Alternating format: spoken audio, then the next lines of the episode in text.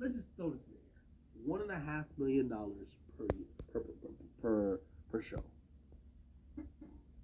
Well, if you hear that, if you hear that your sales did five million, and the show is really just you, and you're only getting one and a half million, you'd probably feel away, right? Now, say another company comes in and says, "Nah, Drake, yo, Drake, listen, we only need half a million from from each show. We'll pay you three and a half million or three million, right? We'll pay you three million. We take half a million. The rest we'll pay on production and pay for the venue." Drake might be like, "Oh, I want to go with that company, right?" So I, I'm giving you the game of what's being played behind um, our very eyes in these artists who the majority of them make a lot of their money on tour. These touring companies are now beefing, but they're also beefing with the media. So basically, they're going to be putting out these artists is flopping, right? While when their artists reschedule and shit like that, they'd be like, "Oh yeah, he was sick. Um, um, um yeah, yeah, yeah. Let's make that up, right?" Not defending anyone not being able to sell tickets, but you get to realize there's a bigger business play at hand.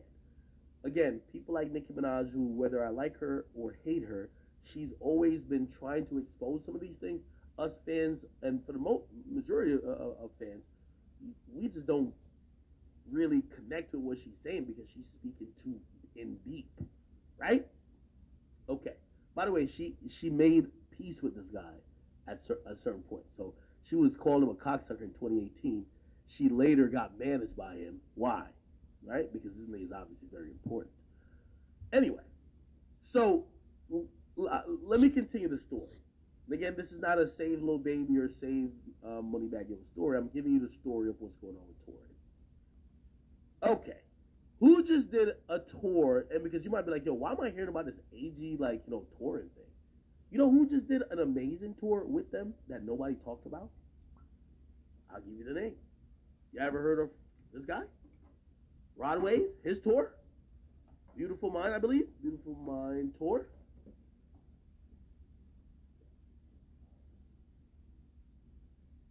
What what company you gonna see again at the top? AG Entertainment, not Live Nation. AG Entertainment. Shit, this even looked like it was cooked up in Microsoft Paint. That's how you know it's a black shit. So Rod Wave, who is a huge artist, by the way, he's he's got, getting, or he allegedly got close to five hundred thousand. So his rate. So if you're wondering how they took him from Live, or they made sure he didn't go to Live Nation, Live Nation was offering him what he normally gets, three fifty. He said that on my show. He gets three fifty. This company comes and says, "Yo, Rod, you could do the Barclays by yourself. You're that nigga. Like, you know how much money you're gonna generate? We could, we could do a deal with you. We'll pay you damn near half a million dollars." Rod Wave took that. He sold out every fucking date. See, Rod Wave is one of the niggas. So, you know, and apologies to Rod. Well, Rod Wave didn't give me this information to tell. This is information I know. His normal fee is three fifty. He got paid like damn near a half a million dollars. Sold the whole shit out. You think he's like saying, "Oh, I should have went with uh, uh, uh, um, Live Nation"? No, he got paid way more for doing a tour that all he had to do was just do his thing. Worked out for him. Also doing their tour without a hitch. You ever heard of this guy? Playboi Carti. He's not going with Live Nation either. Imagine how much money he was offered. Playboi Carti tour. Just look. Now, here's the thing. They can't do it to Playboi Carti or Rod Wave. Them niggas have a cult following that's going to sell out tickets regardless. You can't fuck with them.